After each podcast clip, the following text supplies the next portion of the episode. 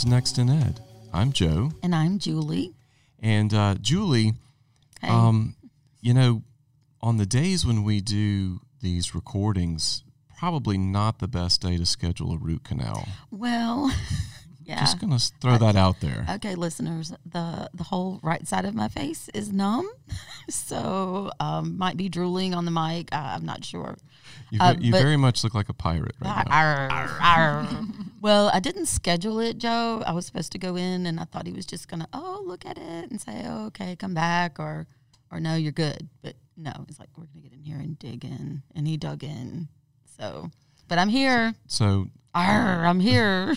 half your mouth is, half your face is numb. So we see that. And yes. So that ought to lead for interesting um, sounds. We might Well, we'll see what happens I as we go along. You'll be happy. I'll be quiet. Are you sure they didn't need to wire it shut or Stop something? it. how can you do a podcast? How can how can be how can you be the sidekick on a podcast and have a closed mouth? Sidekick. I don't know. I don't know that sidekick is the right um, the right title. They didn't you. give me laughing gas, but I feel like they might have. So we'll see how that goes. Yes, yes, we'll see. Well- I'm gonna listen. Okay. well, I'm I'm excited about our guest today. We have with us Miss Jackie Zeigler, Yes, and in the studio. in she's in the Mhm. studio with In us, which studio. is we Mhm. love that. Yeah. And Miss Zeigler has a um, a great um, track record in Yes. education, She- and I'm really looking forward to hearing about her journey. And she is currently on the state board of education. She's our representative from. Is it? Do we consider it District, District- One? Is that- District one, seven District- counties. seven counties. Um, so she spends time in Montgomery, and I guess you're having to do a lot of that remotely as well now too. hmm We certainly So, are. So Jackie, thank you for being with us today, Yes, and welcome, to the program. Well, thank you for inviting me. uh, it's it's an honor, and my uh, relationship with Jackie goes back a number of years. I think when we first met, you were teaching one of the courses that I was taking at Spring Hill College, and what I loved about that is the college was literally across the street from your elementary school where you were the principal. And so at some point during the course, you decided, eh, let's just meet at the elementary school. And so I can remember just sitting around a table at the uh, elementary school and just really having some great conversations. I, I loved that class very much. And um, so I, I'm looking forward to having the chance to just sit around and talk with you again today. Well, great. If you don't mind, let's hear about your your journey. So, how did you get into education and lead up to being on the state board of education? It's funny on Facebook today. I saw a picture of a little girl in front of a one of those old-fashioned chalkboards. You know, you know, you could tell it was old-fashioned. Was the green, you know, with her chalk, with all of her baby dolls in front of her, and it's almost like it just either you're going to be an educator or you're not. And I was from a very early age. I did not come from a family of educators, but anyhow, I knew that's exactly what I wanted. So, of course, I went through the um, educational, you know, methods to get my undergraduate, graduate, and then I ended up coming to the state of Alabama from Cleveland, Ohio.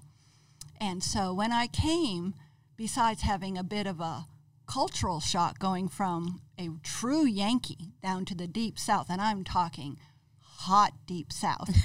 Um, but it was excellent. Welcome to Mobile, right? That's right. Well, I have to say, I started in Etowah County, Gadsden. So I was the teacher, and the very first time they hired me, and it was over the phone because I was in Ohio, and they hired me for first grade. So I walked in, and they opened the doors to a room of 240 first graders, but no walls.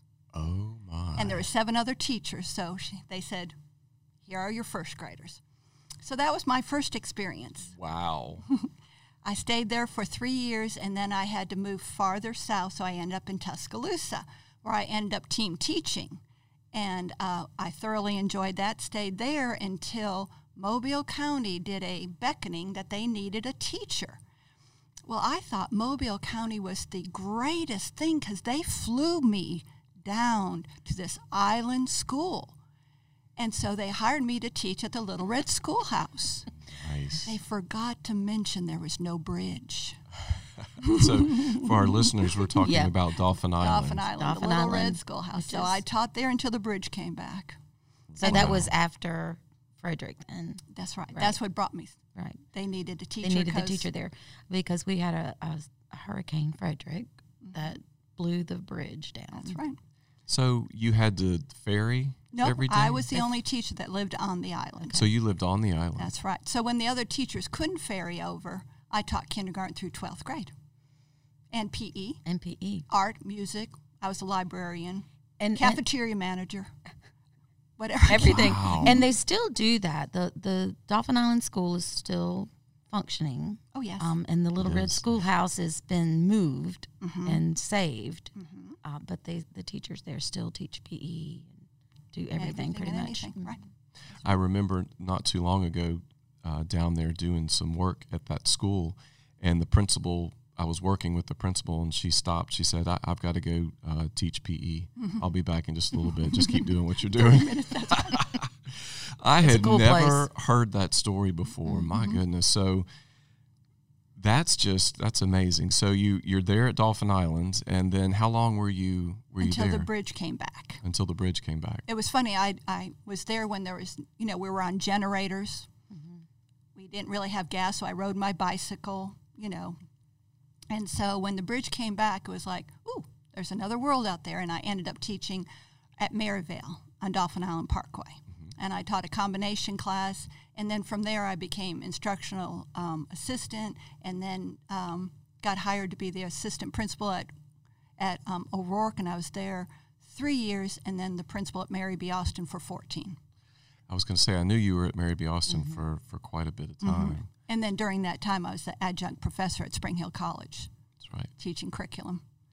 So wow, what what a crazy journey to go from Ohio down here to a room. I, I can't even imagine seven teachers in an open room trying to teach. Was it two hundred fifty? 240. There, when they hired me, it became eight. So, you know, basically, according to the um, parameters, it was one teacher for 30 children. But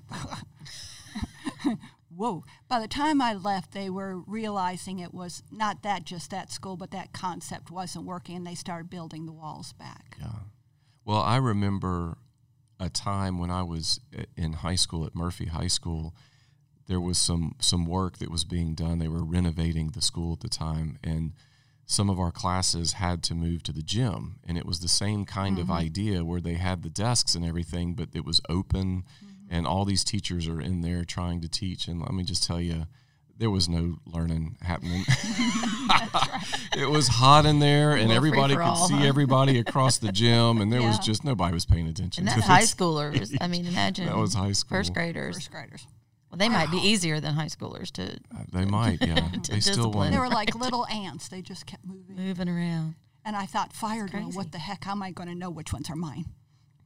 So Well, that's a great introduction into education there. Oh, for it you. was. And that's what one thing that I, anybody listening, I challenge you any opportunity you have to do something outside the parameters in which you're comfortable, go for it because it makes you a better person, a better educator. Sure, you have to pun a lot, but then from there, you're filling your toolbox with all those wonderful tools that you can just utilize no matter where you go. I, I can imagine between that experience and then going to Dauphin Island, where some days you were the only teacher and having to run the entire school.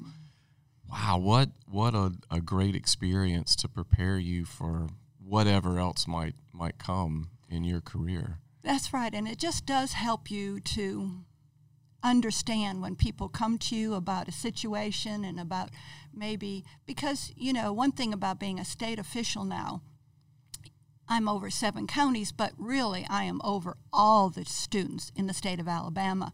And you have to be cognizant of all of our kids, be it from Mobile up to Madison to Conecuh, you know, Henry, mm-hmm. all these different counties.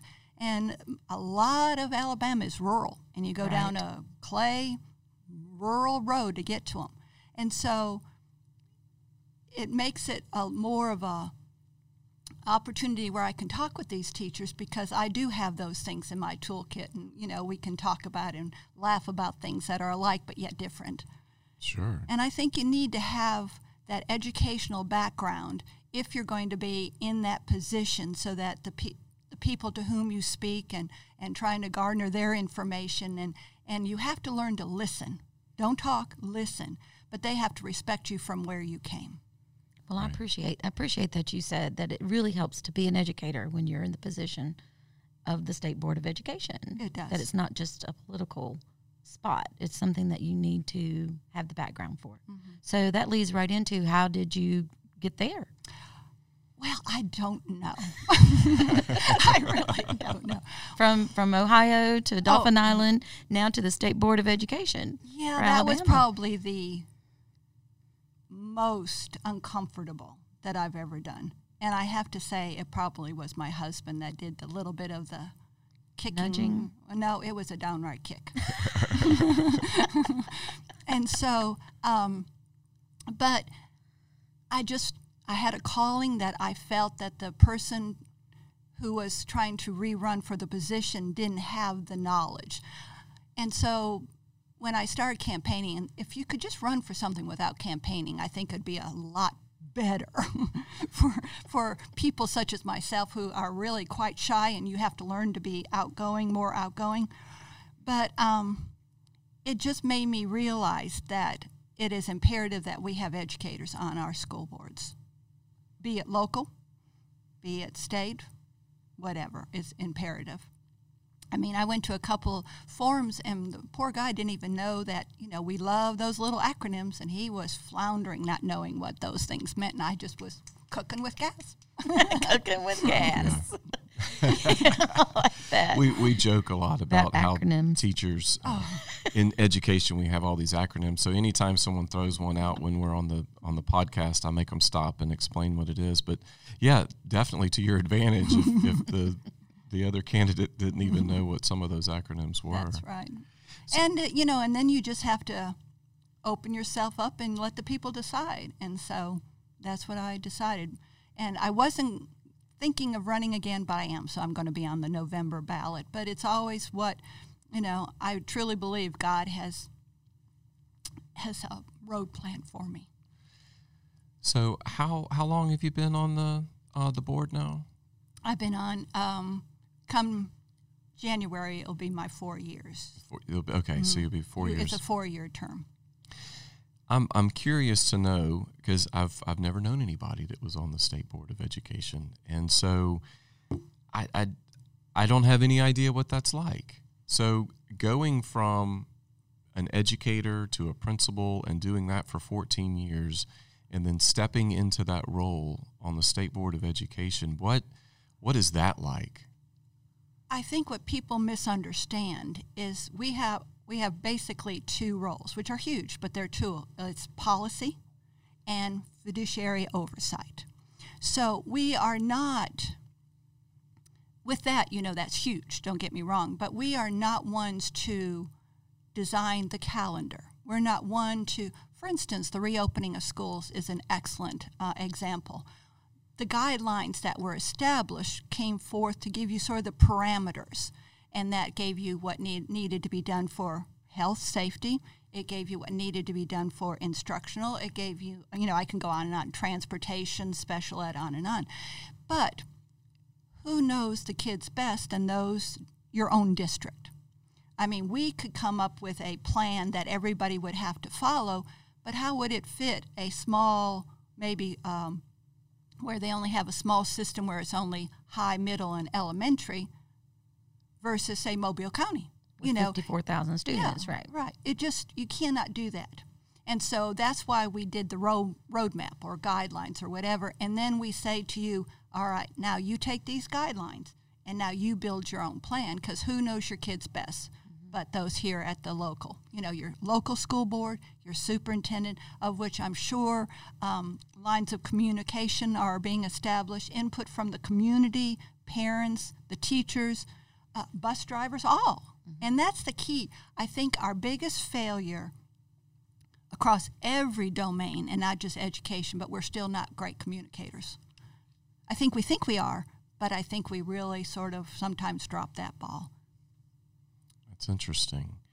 And maybe that's that's something that we've had a conversation about with teaching our children how to how to listen to understand and and not just listen to wait your turn to say something, right?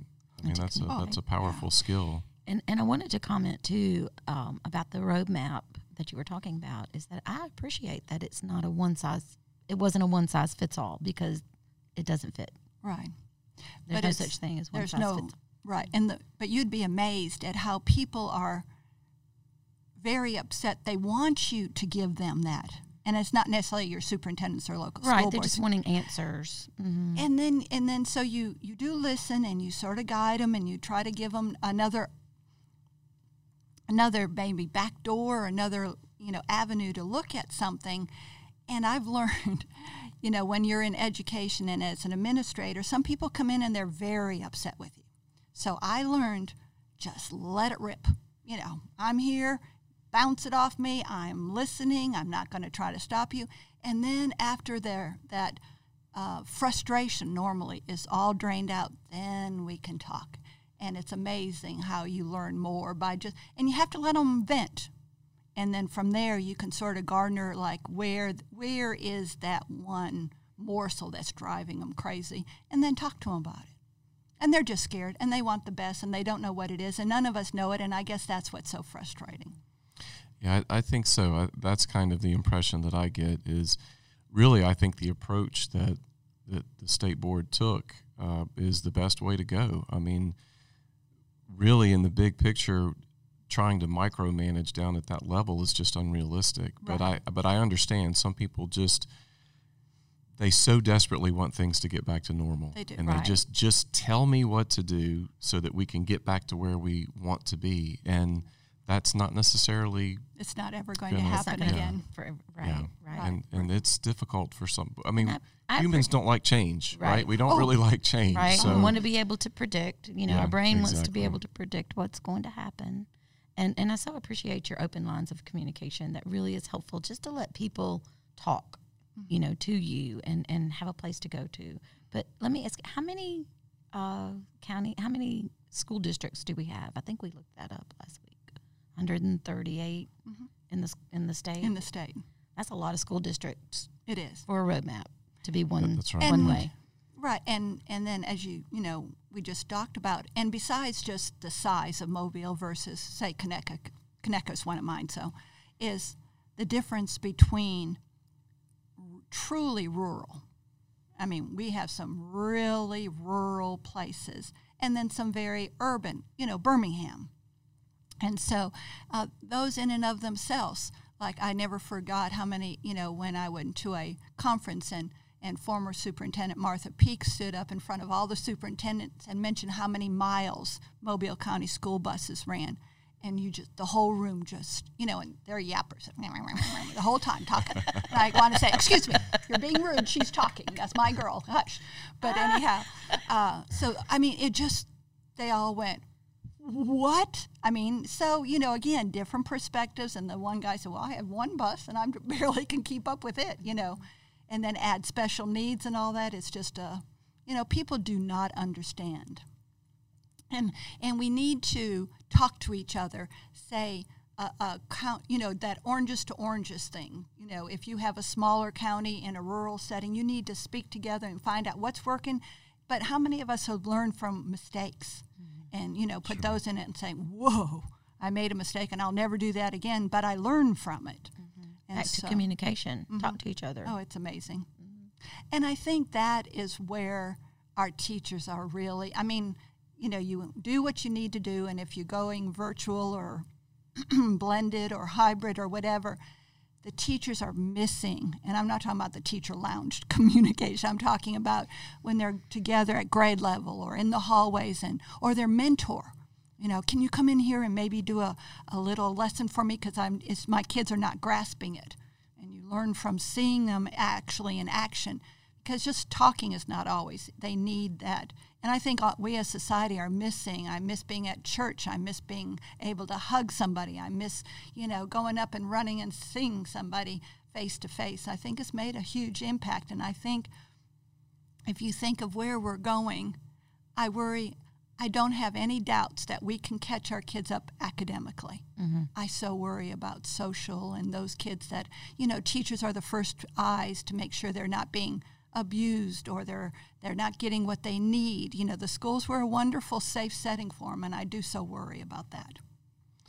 Yeah, I think that's that's been a a big concern of, of a lot of people in the education community is that for for a lot of children that classroom is is a, safe, safe place. a safe place and mm-hmm. it's a place to to eat and socialize and mm-hmm. and be protected and be happy and Be loved. Have yeah, friends. and right. and you know and teachers too I think you know Oh, yeah. teachers need that as well and and I think that's been one of the hardest things for teachers is not having that connection with their kids That's right. and starting off the school year remotely is going to be a real challenge. How do you establish those um, relationships, Relationships. and, and how do you get that going when you're trying to do that virtually? That's and and even at the at the college level where I am, um, that's something that that I'm having to look at too because.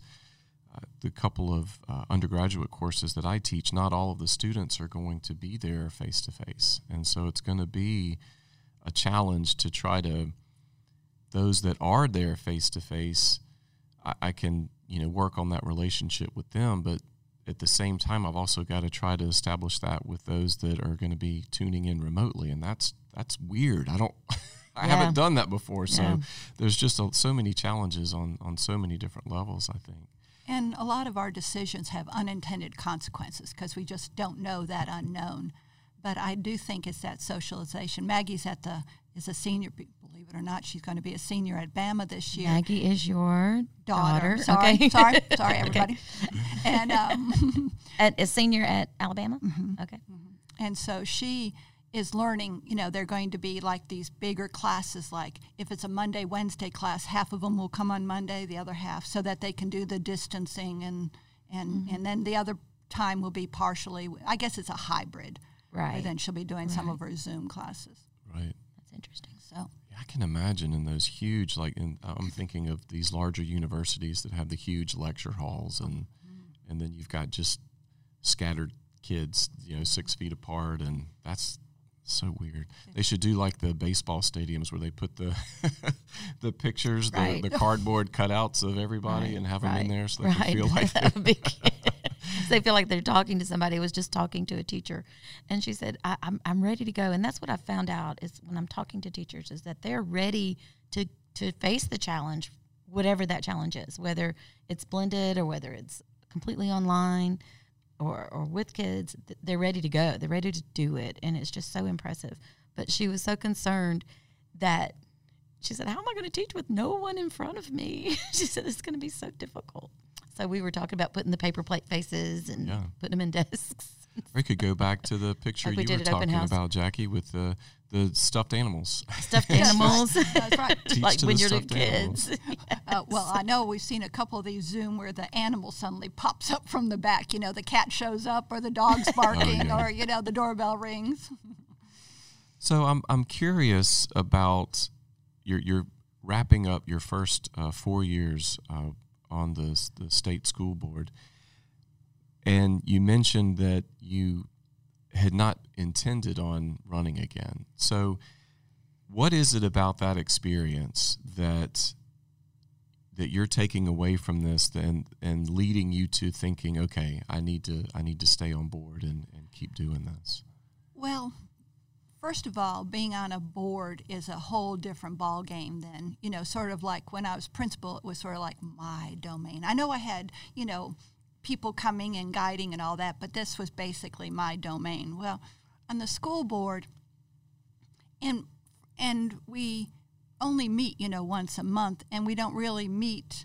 You have to be very cautious about the you know the the laws that you can't just meet because you have to have the sunshine that you have to be open meetings and so you know you you learn those things and then you're always trying to bring forth even though you're watching all the kids you are still responsible for your district kids you know you're fighting though we don't have to really fight for money for protectionism but we know what our needs are so we have to be a voice for them uh, it's it takes a while to really understand how the mechanisms work and and I love being able to go around to all the different schools. I'll have to tell you, and I think I might have mentioned it one time. If I do, I apologize. I went to a, a middle school, which, you know, they're just so sweet. But you know how on the front of a school they have that concrete apron, you know, before the front door? Well, obviously it was the girls, I have to say, had gotten some chalk and they had decorated it and had my name on it and you know a beautiful welcome and as i walked in a drone met me and the drone took me to my class oh how cool wow. i know you like That's that cool. yeah really neat and so and then i went upstairs following awesome. the drone and then it was the it was middle school and it was uh, luckily the design of it was large hallways and they had the the science class meeting with the math class, and they were doing a project together building what do they call those little match cars? Mm-hmm. But for a perfect design to see how far it would travel, and it was just masterful. And when you have the kids engaged, and they had different levels and different, you know, matching of kids and ability and all that, they were all on target, they were learning, things were going on. So it made you realize that you hear so much about the negative, but there are fabulous things going on. It's more than a rating on the, the NAEP scoring. It's a, more than just your your rating on your state report card. And so by going around, and I, I challenge any of the legislators with whom I speak or or Montgomeryites, if there's such a word, don't just go in for a tour. Don't just go in for a photo op. Get in there and see what's really going on. And I have to say, Dr. Mackey, when he came down here with me and we went on a tour, we were all going around and looking at things, but we couldn't find him. He was in a science class because he was a science mm-hmm. teacher, and we could barely get him out of there because Alabama was doing a project with the kids. It was, and he was just like, it was like he didn't want to leave. He was in heaven. So you know, you get that feedback and that, oh, this is where I really want to be. And I think that is fabulous. I think that's fabulous too. Yeah. Your passion is evident, and we're fortunate to have someone who is so passionate and knowledgeable about education and loving it on the state board well, to represent you. us. We really appreciate that. So, and so after these four years of, of kind of getting up to speed on the mechanism and, and seeing that bigger picture, um, I can imagine that, that desire to want to to stay on and, and help make a difference.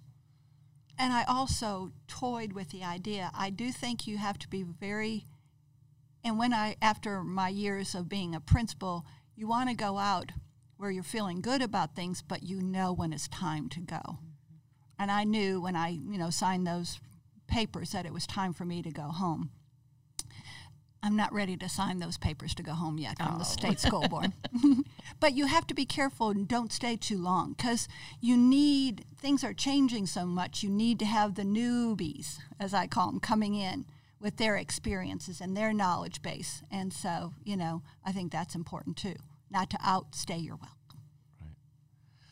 Well, and um, at the end of our, of our podcast, we like to talk to our guests about what they see coming up next. Uh, what what things do you see, or that you would like to see coming up in education?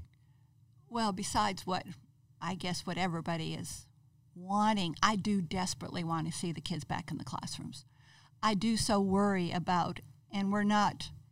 We need to be aware, even those from those that are having challenges, um, our medically fragile kids, to our gifted, our you know, I do know that you, there is nothing better than actually having that teacher in the classroom. There is nothing, and plus, then they can.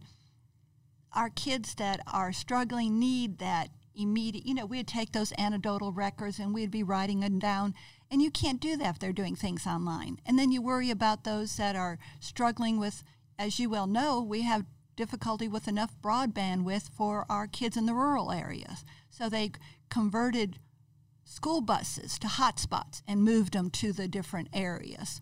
Um, it made us aware. You try to take good things from bad, and one of the good things that came from this is that we had to recess about, meaning we had to step back and assess where are our true weaknesses and definitely it was in providing those resources to our kids all over the state. And so that had to be has to be fixed. It's in the movement moving forward. Um, the money's coming down with the CARES Act has been helpful. It made hopefully the community realize there's not enough medical help in our schools. You know, some of the legislators will say, well, every school has a nurse. I said, they are assigned to that school. That doesn't mean their bodies are there. And they go, really? I go, yeah, really, you know. so, you know, that's that education and communication and talking. So that has brought forth the knowledge base. And again, I tell them, don't just talk, you know, to someone. Go in and see what these school nurses do every single day.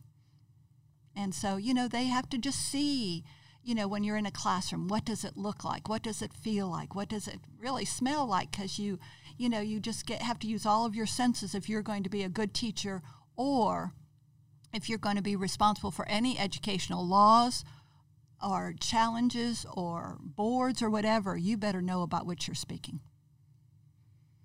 Absolutely. Absolutely. And yes, I talk with my hands. That's how I knew I was going to be a teacher. Just you know, I have to be. That's the here. only disadvantage of the podcast is we can't see your animation because she's very animated. Very animated. Very animated and fun, fun to talk to. Well, thank you. And you can't see uh, Julie's Popeye face Stop today. It. Either, so. it's coming up. Yeah, I'm starting to feel it yeah. too. Yeah. yeah. But you um you did well, and well, thank it, you. and it didn't slow you down at all. Thank you. well you don't know that it probably did. But well, since I was since you said that, Jackie, um, I see that what you think is in next in ed is really a heavier focus on socio uh, emotional needs of children. I think so. Mm-hmm. Now you, I'm only speaking for you about myself exactly, and I do believe that's going to be.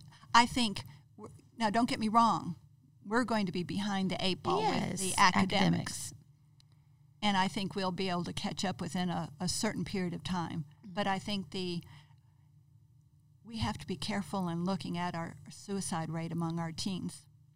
People are not talking about it. We got to talk about it. We got to open the doors to mental health. We got to understand from where we're coming and what we're doing and how this is impacting them. And I believe it's going to be decades of an impact that we about which we will wow. to recover. I think because you know again, educators are just, I mean, can you not imagine our custodians and our uh, office staff and the cafeteria and bus drivers? They need the kids as much as the kids need mm-hmm. them. And I mean, I couldn't keep my hallways, you know, monitored if it wasn't for my great custodial staff. Right, and they right. respected them right. and, you know, did what was necessary because we were definitely a family. We were definitely a team and we were all on the same boat together. And the kids learned respect for everybody and they knew they could turn to anybody in that school to whom they felt enough of a confidence or a camaraderie, you know. And a lot of times you found out things that needed to be known. Right. It, it goes back to that old adage that it, it takes a village to raise a, a child, and you really um, you need everybody involved. It's all hands on deck, and it's hard to do that um, remotely. Right, and basic needs of children have to be met first before the academics can right. can That's even right. be presented. Well, Jackie, thank you so much. Well, thanks for inviting Such a me. rich being with us conversation. today. Well, thank Thank you. you so This much. was uh, this was great. It was great to catch up and, and to hear part of your story that I had never heard before. I did not know about the little Dauphin, Dauphin Island. Island story, and It's a great place. Yeah. I just spent a week there. Yeah, it Right. It's, yeah. So They're trying to retain that family, you know, Yeah, it's very. It's a quaint. quaint place. Mm-hmm. That's right. Well, for those of you listening, please be sure to join us next time as Julie and I continue to explore What's next in Ed. Don't forget to subscribe. If you like what you heard, please rate and review this podcast so others can find us. The Next in Ed podcast is brought to you by the Mobile County Public Schools IT Department in partnership with the Department of Counseling and Instructional Sciences at the University of South Alabama. Engineered by Tim VP Media Production. Music by Justin Matthews. Hosted by Dr. Joe Gaston and Julie Neidhart. Follow us on Twitter at NextInEd and on Facebook. Guests on the podcast are expressing personal opinions for informational purposes only. They are not necessarily acting as official representatives for their schools, universities, organizations, or places of employment. Copyright 2020. All rights reserved.